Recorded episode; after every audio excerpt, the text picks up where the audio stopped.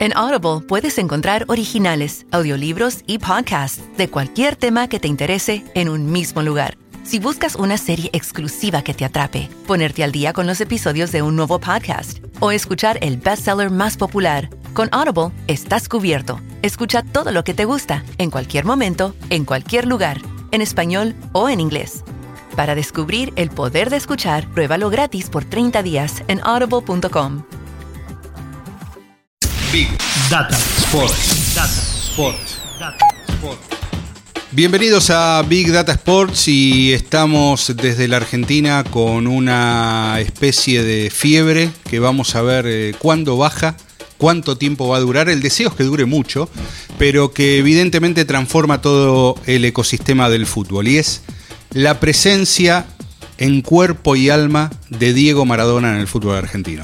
Así es, en este episodio número 60 de Big Data Sports vamos a hablar del astro, del 10, del pibe de Fiorito de Pelusa que revolucionó no solamente La Plata, sino Argentina entera y el mundo, ¿no? Totalmente. Ya cuando una persona tiene distintas maneras de reconocerlo, tantos apodos, tantas referencias, es porque eh, su vida ha sido, bueno, excepcional.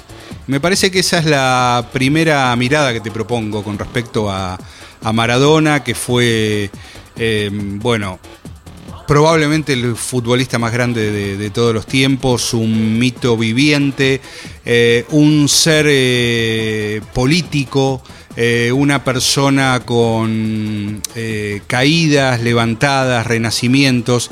A partir de ahí hay como una mirada también multidimensional de, Maradona y vamos a tratar de elegir algunas de ellas para, abordar. Y vamos a aclarar de arranque que nosotros no vamos a revisitar sus números como técnico, que ya se ha llenado hojas y hojas en estos días de. Bueno, yo te podría decir, perdón, que sacó el 25% de los puntos en Mandillú. Eso sí, Marce, pero no con su carrera, ¿no? Que ya han hecho repasos todos los programas deportivos y no deportivos por haber. Creo que lo interesante es que donde nosotros nos podemos meter es en lo que siempre miramos, que es en el mundo de la data y de, la tecnología, y también entender ese análisis más allá del, foco sobre una, sobre una persona que, desde luego, no es una persona común y corriente.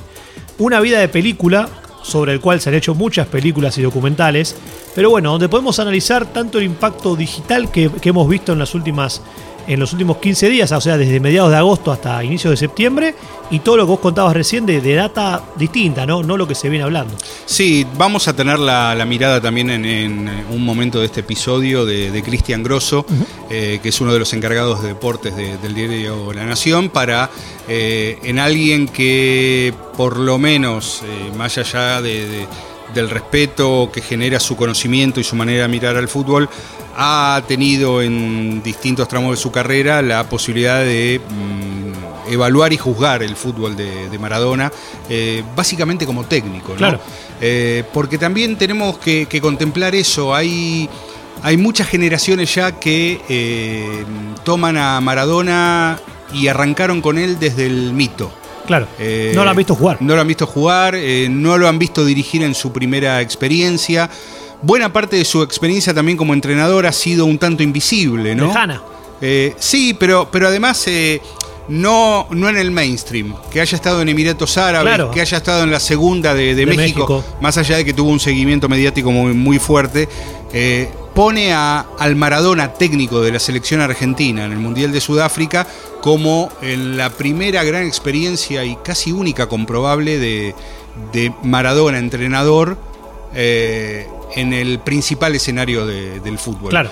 Pero lo que también creo que tenemos claro, Agustín, es que cuando Gimnasia decide convocar a Maradona, eh, hay como un subtexto en todo eso y es, estás, está convocando un personaje, está trayendo a un nombre que mueve las estructuras más que a un técnico tradicional. Totalmente, porque acá se, sabe que la apuesta de gimnasia, que eh, por lo que sabemos tuvo mucho mucha consulta interna y mucho debate en la propia comisión directiva, porque nos imaginamos que no es sencillo apostar seriamente a contratar al Diego con, con, todo lo que, con lo que trae el paquete o el combo, ¿no?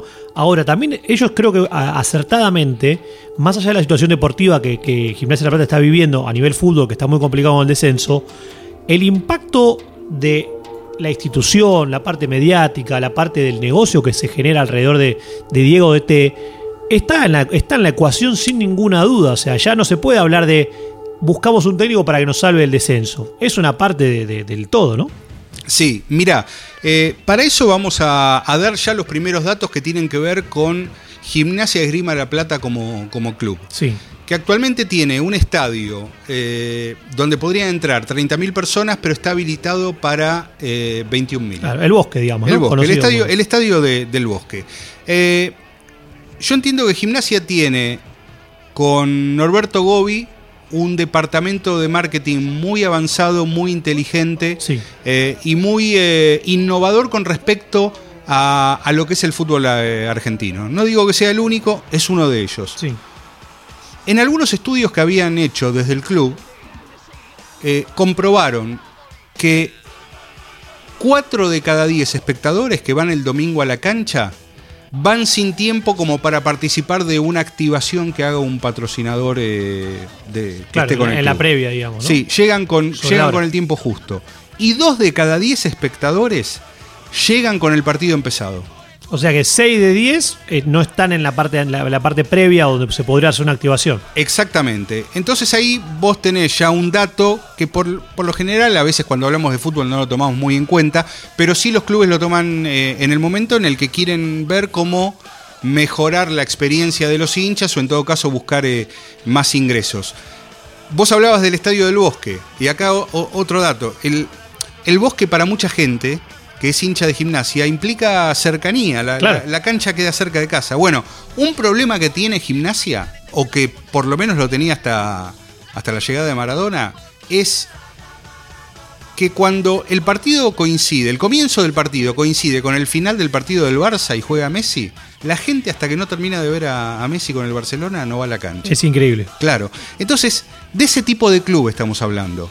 Y Maradona antes de, su primera práctica, antes de nada, ya había generado la sensación de un impacto económico que por la vía normal gimnasia no podía conseguir. Y también eso se ve reflejado, y tomo lo que decías recién de, Norberto Gobia, que le mandamos un saludo, el impacto digital que obviamente iba a tener, pero medido. O sea, antes de, antes de los rumores vinculados a, a Maradona de T de gimnasia, empezó a un movimiento, pero en, los últimos 15 días, la última semana de agosto y la primera semana de septiembre, Gimnasia, por ejemplo, sumó 6.000 eh, fans nuevos en Facebook, siendo el club que más creció en el mes de agosto, superando a River y a Boca en fans nuevos.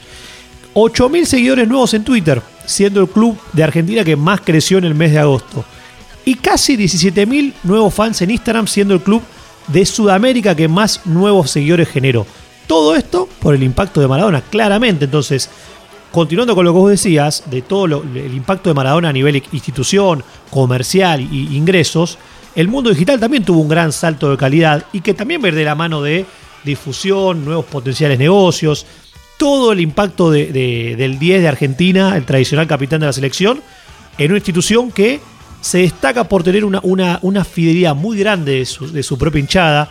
Ellos mismos se autodescriben como el club más hermoso del mundo y esto que decías vos, de tener la cancha cerca de casa, ir caminando al bosque, el lobo, toda la fábula, bueno, hacen que todo sea como una, una gran película que ahora tiene a un actor principal que es Diego Armando Maradona, ¿no? Así es. Eh, la llegada de Maradona a gimnasia se da como, como entrenador porque si uno se pone a pensar detenidamente, no hay otras formas posibles para que Maradona llegue a un club. Eh, está el tema de ser el presidente honorario del Dinamo Brest. Del Dinamo, del Dinamo Brest. Eh, Maradona, a ver, podría ser presidente honorario de gimnasia, pero no, no hubiera provocado esto, esto que pasó.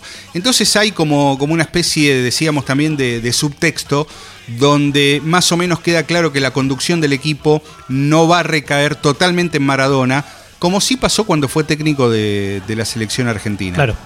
Acá está la figura de Sebastián Méndez, ¿no? Exactamente. Entonces, de todas maneras, la presencia de Maradona dando directivas y dando lineamientos más allá de la arenga y de, todas las cosas que lo caracterizan, están eh, presentes en gimnasia. Para recorrer esa parte de, Maradona, eh, apelamos a, las opiniones que nos dio Cristian Grosso. Lo primero que, que le preguntábamos a Cristian es si detrás de toda esta fragilidad emocional que mostró Maradona de entrada, eh, podíamos luego encontrar un DT con sus más y con sus menos. Muy difícil creer que Diego Maradona va a convertirse repentinamente en un buen entrenador. Nunca lo ha sido, por cierto, difícil imaginar que vaya a convertirse ahora en él. Mejor creer que va a ser un soporte emocional. Claro, un soporte emocional condicionado por sus propias emociones, que lo han mostrado tan frágil justamente desde el costado de los sentimientos. Mejor creer también que el que se va a tener que hacer cargo de todas las funciones inherentes a la dirección técnica es Sebastián Méndez. Ojalá allí no haya eh, una disparidad de criterios para que la vida, que seguramente será tumultuosa en las próximas semanas, en los próximos meses de gimnasia, no se vuelva de más caótica. Bueno, es elocuente la cuestión con Cristian. Tiene muy clara la, opinión con respecto a cómo es Maradona como, como técnico. A propósito de esto, también le preguntábamos si es posible a lo largo de toda su carrera encontrar cuál es la hoja de ruta, el estilo de juego de Maradona como entrenador. No hay una hoja de ruta posible con Diego Maradona. Las contradicciones en su vida han sido una característica y eso también se ha volcado a la dirección técnica tomado volantazos muy significativos entre estilo de juegos, características de jugadores, maneras de defenderse, maneras de atacar, recorridos, posesiones, generalmente impulsados por su eh, por su sensación, por su impronta, hasta por sus enamoramientos muchas veces con determinados jugadores. Eh, no es de imaginar que cambie esa situación ahora. Maradona ha sido contradictorio a lo largo de su vida, ha sido un entrenador contradictorio también y nuevamente eso se verá reflejado también en gimnasia. Finalmente lo que queríamos saber también es si una vez que toda la espuma baje y que la presencia de Maradona se, vuelva normal. Cuando ya sea algo de cada fin de semana, ¿no? Claro, cuando ya sea algo que vos te levantás a la mañana y sabés que Maradona sigue estando, que no fue un hecho excepcional, eh, ¿cómo puede llegar a ser su relación con la gente? Maradona es amado, adorado en la Argentina y tiene una chapa de superhéroe popular que no la perderá nunca, jamás. Seguirá reluciendo hasta el último día de su vida. Ahora, Después, cuando se trata del propio equipo, el propio sentimiento, probablemente aparezcan los recaudos. Vimos en la presentación que hubo 25.000 personas prendidas a una ilusión y seguirán así durante un tiempo. Ahora, desde luego no tiene carta libre Maradona, ni siquiera Maradona tiene carta libre. Si el equipo no reacciona, si Gimnasia no experimenta un vuelco significativo, seguramente ese amor, que no se perderá nunca, sí comenzará a transformarse en decepción. Pasó en el seleccionado argentino, cuando el mito bajó del Olimpo y se volvió terrenal, al poco tiempo los jugadores se dieron cuenta de que era uno más, de que era uno más con sus flaquezas, con sus fragilidades, con sus errores, con su incontinencia, con sus contradicciones. Seguramente Gimnasia, que ya descubrió a la leyenda, también descubrirá al hombre que se equivoca y, por cierto, en la dirección técnica, mucho. Vos sabés, Agustín, que con respecto a esto último, a mí me parece que todo el fenómeno que despertó Maradona eh, yo adhiero en algunas cosas a lo que decía Cristian. Me parece que también se dio una especie de, de maradonismo low cost. que te lo explico, es qué bueno que vino Maradona, qué bueno que está acá, qué bueno que lo recuperó el fútbol argentino, pero ¿sabes qué? Que dirija a otro, no al mío. Claro. Sí, que también, y esto un poco también creo que lo decía Cristian entre líneas, que es el club que lo puede contratar tiene una particularidad, que es que está luchando el descenso y que probablemente, ojalá que, que no, pero es muy probable que pueda perder la categoría. Está implícito eso. Acá hay una apuesta también a más largo plazo. El propio Maradona y su equipo, cuando antes de asumir, preguntaron por la condición de las, de las divisiones inferiores, como que es algo a lo cual deberían darle prioridad pensando en el regreso a la primera división. Bueno, hay, hay un. Coincido en que está un poco edulcorado, pero. Y esto también de qué bueno que volvió al fútbol pero tal vez decís, si yo me lo imagino en mi equipo, tengo la imagen más del caos, de, un, de, un, de un, entrenador que tiene mucho, mucho perfil alto y que tal vez no va a dar la atención. Y eso es lo que hay que ver, bueno, cómo va a ser en gimnasia, ¿no?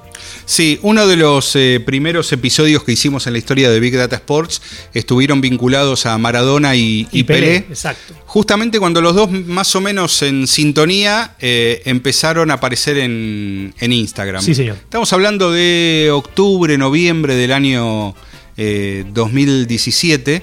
Eh, para muchos parámetros eso podía ser como una llegada tarde. Claro a, Instagram. pero está claro que Maradona recuperó en el camino. Sí, y algo, y, a mí, y esto lo hablamos también en la previa, o sea, eh, las redes sociales o la estrategia digital de Maradona son como es él, un poco caótica, con muchos participantes. Para hablar rápidamente de, de, podemos ver, hoy en día él tiene dos perfiles oficiales, que es el de Instagram y el de Facebook, ¿sí? En Facebook tiene una comunidad de más de 9 millones de fans. En Instagram ya cuenta con 6 millones. En aquel momento tenía un millón cuando hicimos aquel episodio. Los dos tienen un nombre distinto arroba Maradona en Instagram, arroba Diego Maradona en Facebook.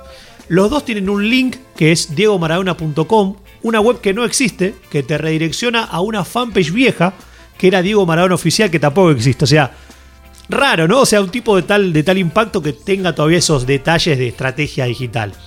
Ahora, algo lo que a mí me gustó mucho y que obviamente entendiendo la figura que es Maradona, es el tercer deportista, que uno creo que es deportista toda la vida, a pesar de que deje de practicarlo, en Facebook atrás de Messi y de Agüero, ¿no? A nivel argentino. Y una de las cosas que, yo quería contarte, Marce, es que el furor de, Maradona en digital, ahora en esta nueva etapa, porque va generando furores a lo largo de su carrera, como técnico y jugador, tuvo algunos datitos interesantes, ¿no? Que, por ejemplo, si yo te digo, bueno, en YouTube, si yo te doy, ¿cuál fue el país que más búsquedas hizo de Maradona cuando se anunció como DT de gimnasia? Creo que si te doy 150 chances, no lo vas a adivinar, Marce. Y no, no, no perdamos tiempo. Isla Feroe. Un lugar donde decís, un país minúsculo. Bueno, el impacto que tuvo en YouTube es el líder de ese ranking, seguido por Macedonia, Argentina, Uganda Italia. En Google, que podemos buscar en lo que es noticias y demás, usando Google Trends, se da también que aparecen países como Argentina y Uruguay, los dos donde más buscaron, Uganda aparece de vuelta, Paraguay, Italia, y si vamos en Argentina a las provincias que más necesitaron encontrar data fresca del Diego, lideran Formosa, Santiago del Estero, Catamarca, Jujuy y Tierra del Fuego. Es decir, norte y sur, donde más búsquedas se generan. Entonces, el impacto digital de Maradona, su estrategia, su presencia en Instagram, es como él, ¿no? Muy variada, de alto impacto, con cierto caos, que nos arrojan este tipo de información para entender cómo el ecosistema digital le dio la bienvenida a esta nueva etapa de este personaje. ¿no? Sí, una de las cosas que me llamó la atención fue el día del anuncio, eh, de la confirmación de, que asumía como entrenador en Gimnasia Esgrima La Plata. Eh, ese día estuvo en una comparativa eh, en el tope de, búsquedas por encima de, de, Messi. Sí. Pero también ese no fue cualquier día para Messi. fue el día en el que trascendió que estaba firmando una modalidad de contrato que le permitía al final de temporada irse sin cargo del Barcelona. Eh, eh, con lo cual era una, una información bastante fuerte y que eh, si bien no iba a suceder nada, nada inminente, porque tal cual. Eh, Messi está eh, por un lado inactivo y por el otro lado en un comienzo de temporada. Y con contrato todavía. Y con contrato era un factor para, tener en cuenta. Y Maradona estuvo, bueno, por lo menos en, en, ese aspecto por encima de eso. Y lo otro que también quería marcar es que cómo ha cambiado el tipo de contenidos que que Maradona sobre todo pone en Instagram.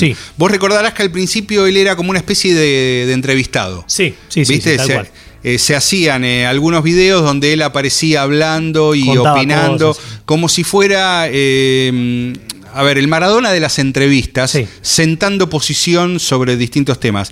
Después eso fue cambiando hasta hacer un, el canal oficial por el cual Maradona, con imágenes propias u otras, se expresa sobre distintas cuestiones que tienen que ver con el fútbol o la política. A mí me gusta mucho más esta estrategia, ¿no? Donde él sienta, o sea, hoy en día, si vos querés saber qué opina Maradona de cuestiones políticas, futbolísticas, efemérides, cuando algún ex compañero tal vez tiene algún, o, logra un título, o fallece como fue Tata Brown, sabés que el canal de Instagram de Maradona va a haber una voz oficial y el Diego va a estar con foto propia o con foto de archivo dando su opinión concretamente. Ya no es una entrevista como bien decías vos.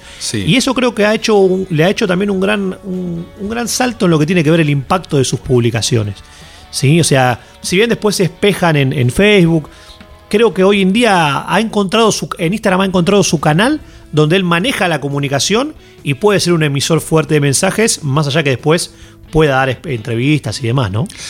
Muchas veces también se habla de, tratando de traspolar épocas, eh, cómo, hubiera sido Maradona con redes sociales. Sí. ¿no? ¿Cómo Eh, hubiese sido Maradona en, en esta época también? Claro, en esta, ¿cuánta plata, eh, cuánta plata podría haber ganado? Eh, vamos a dar algunas precisiones con respecto a eso, pero eh, ¿cómo podría ser eh, Maradona en la época de las redes sociales? Bueno, lo estamos viendo ahora. En vivo. Sí, Sí. está pasando ahora. Por suerte es muy activo. Maradona ocupaba en la época en que era futbolista todo lo que se podía ocupar los medios de, de la época.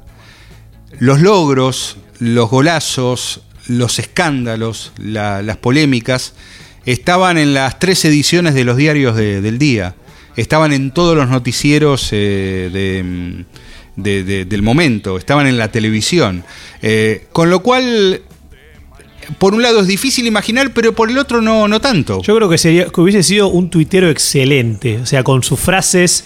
Si, si, obviamente me imagino una cuenta Sí. con mucha actividad, ¿no? Pero digo, meter todo el tiempo hits de. de- porque muchas de sus frases son tuiteables, digamos, ¿no? De sus clásicas frases. Tendría tal vez un impacto muy grande. Yo te lo voy a decir en voz baja para no avivar, avivar a nadie, pero un Maradona bot No, estaría bien. sería muy interesante. Lo que pasa es que van a venir y te van a reclamar. Alguien va a reclamar pedir- algo, ¿no? a- En, sí, en sí, estas sí. épocas de juicios y de cosas. Te van a reclamar. Pero también en este salto de, de épocas que, que muchos, bueno, es natural, queremos saber cómo, cómo hubiera sido. Yo tengo algunos números que te van a, te van a sorprender con respecto A. Maradona. Eh, son números de Transfermarkt. ¿sí? Una de las referencias que a veces eh, consultamos para lo que tiene que ver con transferencias y valores de mercado de jugadores de las ligas grandes de Europa, bueno, global, ¿no? Y están puestos a valores de hoy.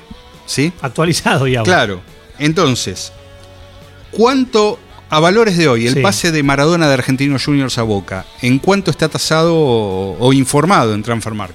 Me imagino Ya. un valor muy pequeño para los números actuales. 1.250.000 euros. Para aquel momento no habrá sido nada pequeño entonces. El pase de, de Boca a Barcelona ¿eh? El primer, el salto europeo, digamos. vale 10 palos verdes, le Sí. dicen. Bueno. Eh, 8 millones de euros. Estaba bien la canción entonces. Estaba bien. Y el pase de Barcelona a Napoli, casi 7 millones de euros. 6 millones 970 mil euros. Que hoy, hoy, hoy no parece un gran número. Claro, no son números este, que, que rompan el mercado actual, muy lejos de eso. Pero es lo máximo que se pagaba en esa época. O sea, hoy tendríamos. ¿Cuál es la.? O sea, yo te pregunto a vos, Marce, ¿cuál fue entonces la transferencia de los últimos años más grande de la historia del fútbol? Si no me equivoco, fue la de Neymar. Claro. 222 millones de euros. Exactamente, que son, son los valores de hoy.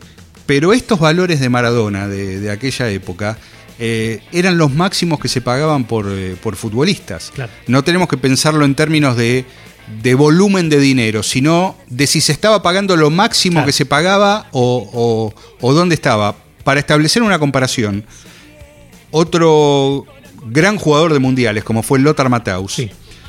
Matthaus tiene dos transferencias muy fuertes, del Bayern Múnich al Inter y del Inter al Bayern Múnich. Bueno, del Bayern Múnich al Inter lo pagaron a valores de hoy 2 millones de euros. Y cuando vuelve a Bayern Múnich, un millón y medio de, de euros. No, no, por eso, digo, mirándolo en retrospectiva, aparecen números que hoy en día sí son ínfimos en el mercado actual de transferencias. Como podría pasar en cualquier deporte. Si Claro. vos te pones a ver cuánta plata ganaba en los torneos en la década del 70, eh, Vilas, eh, Borg, eh, Connors, después McEnroe, son platas, es dinero de- en algunos casos de, de- de primera, segunda rondas de, campeonato. Pero Era lo máximo, era lo máximo. era lo máximo que se cobraba en esa época. Hoy podríamos tener dos miradas. Si, lo, si decís, hoy, vo- o sea, la máxima transferencia de Maradona, que fue casi 8 millones de euros, yo te puedo decir, bueno, es lo que Boca pagó por Marcone hace poquito tiempo. O, si podríamos darlo al revés, la cláusula de rescisión más alta que existe en el fútbol actual se va ganando, o sea, mercado mercado sube, pero está alrededor de los mil millones de euros, si no me equivoco, es la de Hazard en el Real Madrid. Bueno, Maradona tranquilamente podría estar en ese tope o más. Porque estamos hablando de que si traemos al, jugador que era el mejor jugador del mundo en aquella época a la actualidad, con los valores actuales, bueno, sin duda sería récord en todo, en todo sentido. Sí, yo recuperaría en todo este análisis de, Maradona llegando al fútbol argentino, lo pondría en términos de, eh, de gimnasia esgrima La Plata metiéndose en el mundo Maradona y ver qué saca de, él y qué consigue de, de ahí. Eh, creo que una de las eh, cuestiones más, más evidentes se da por eh, unidades de negocio que se le abrieron a, gimnasia que antes no, tenía, tener ofertas, por ejemplo, por la compra de derechos para transmitir eh, entrenamientos. Em, la idea de, em, de volver a, a prácticas semejantes a cuando Maradona era futbolista y apareció en Argentinos Juniors con 16 años, donde los hinchas de otros clubes iban a la cancha de Argentinos a ver a Maradona. Claro. Y ahora en una acción que vos decís es imposible para el fútbol argentino, tenés eh, gente que es hincha de otro club, que se confiesa hincha de otro club y se hizo socio de asociaron, porque está Tal cual. No, es un fenómeno que, realmente tiene múltiples niveles de, lectura, de división y va a tener un impacto directo en la institución, como veníamos contando, que habrá que ver hasta dónde lo lleva ¿no? y hasta dónde progresa. Pero bueno, es uno de lo, de lo que veremos en, en las próximas semanas, ¿no? Y ojalá, como vos decías, Marce, tenga una larga duración. ¿Cómo termina la historia para vos? La historia del señor Diego Armando Maradona. Yo hoy en día lo veo muy difícil que logren salvar de a gimnasia al descenso. Ojalá lo pueda lograr, pero creo que llegó tarde, ¿no? Por lo que queda de torneo y por la diferencia de gimnasia contra sus inmediatos eh, que están en la tabla del descenso, están muy lejos. ¿Vos qué opinás, Marcel? No opino. Qué no, fácil. Opino, no Qué fácil así, ¿eh? Y bueno, déjame. La trampa del periodismo. Eh, eh, sí, sí, sí. Es muy, muy complicado. Pero bueno, aquí quedará la, la biblioteca, toda la biblioteca de Big Data Sports para que dentro de un tiempo revisen esto que hemos conversado.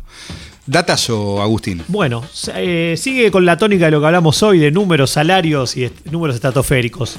La Gaceta de los Sport publicó por primera vez una infografía pública, obviamente, en su cuenta de Twitter de los salarios de todos los jugadores, pero todos los jugadores de la Serie A Italia del calcio para la temporada 2019-2020.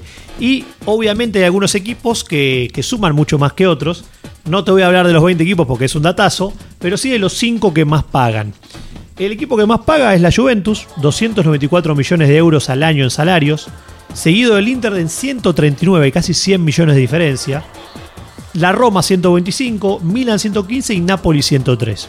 Eso hasta ahí lógica, ¿no? Los grandes de Italia, pero hay algunas cosas llamativas. Por escándalo, el sueldo más alto del calcio de quién es, Marcelo. De calcio del de Cristiano Ronaldo. 31 millones de euros es su sueldo. No hay ningún jugador que se acerque ni a la mitad de lo que él cobra. El segundo mejor pagado de toda la liga es Matthew Delight, defensor que llegó al Ajax con 8. El tercero, que encabeza no solamente el tercero general, sino también de la Juventus, Pipe Higuaín y un poquito más abajo, Dybala. Entonces, hoy la Juventus permanece, tiene 6-7 jugadores que ganan 7 millones de dólares, 6 millones y medio de dólares. Es el que más tiene. De todos los demás equipos, hay solamente 3 equipos que tienen jugadores con sueldos similares al top de la Juventus sin llegar a ser Ronaldo. Lukaku en el Inter, 7 millones y medio de euros al año. Donnarumma en el Milan, el arquero, 6. Y Koulibaly en el Napoli, 6 millones. Para cerrar, porque acá estamos seguimos hablando de plata y es mucha, hay un jugador argentino que está segundo en la Roma. Hoy en día, Javier Pastore, un jugador que hace rato pasó su mejor momento, gana 4.5 millones de euros al año y es el segundo mejor pagado del tercero mejor pagado aplausos para él y para sus agentes, ¿no? Sí, pero yo creo que es un jugador que al, fanático o al club le hace cortar tickets. Es muy probable que todo debe tener una explicación, pero bueno, este es un breve repaso de lo que la liga italiana está pagando de sueldos en la 2019-2020. Big Data Sports, un podcast de deportes y datos. En Personal Fiber Telecablevisión, creemos que el camino es mejor cuando nos animamos a disfrutarlo. Personal Fiber Telecablevisión con vos a donde quieras llegar. En Audible puedes encontrar originales, audiolibros y podcasts de cualquier tema que te interese en un mismo lugar. Si buscas una serie exclusiva que te atrape, ponerte al día con los episodios de un nuevo podcast o escuchar el bestseller más popular, con Audible estás cubierto. Escucha todo lo que te gusta, en cualquier momento, en cualquier lugar, en español o en inglés. Para descubrir el poder de escuchar, pruébalo gratis por 30 días en audible.com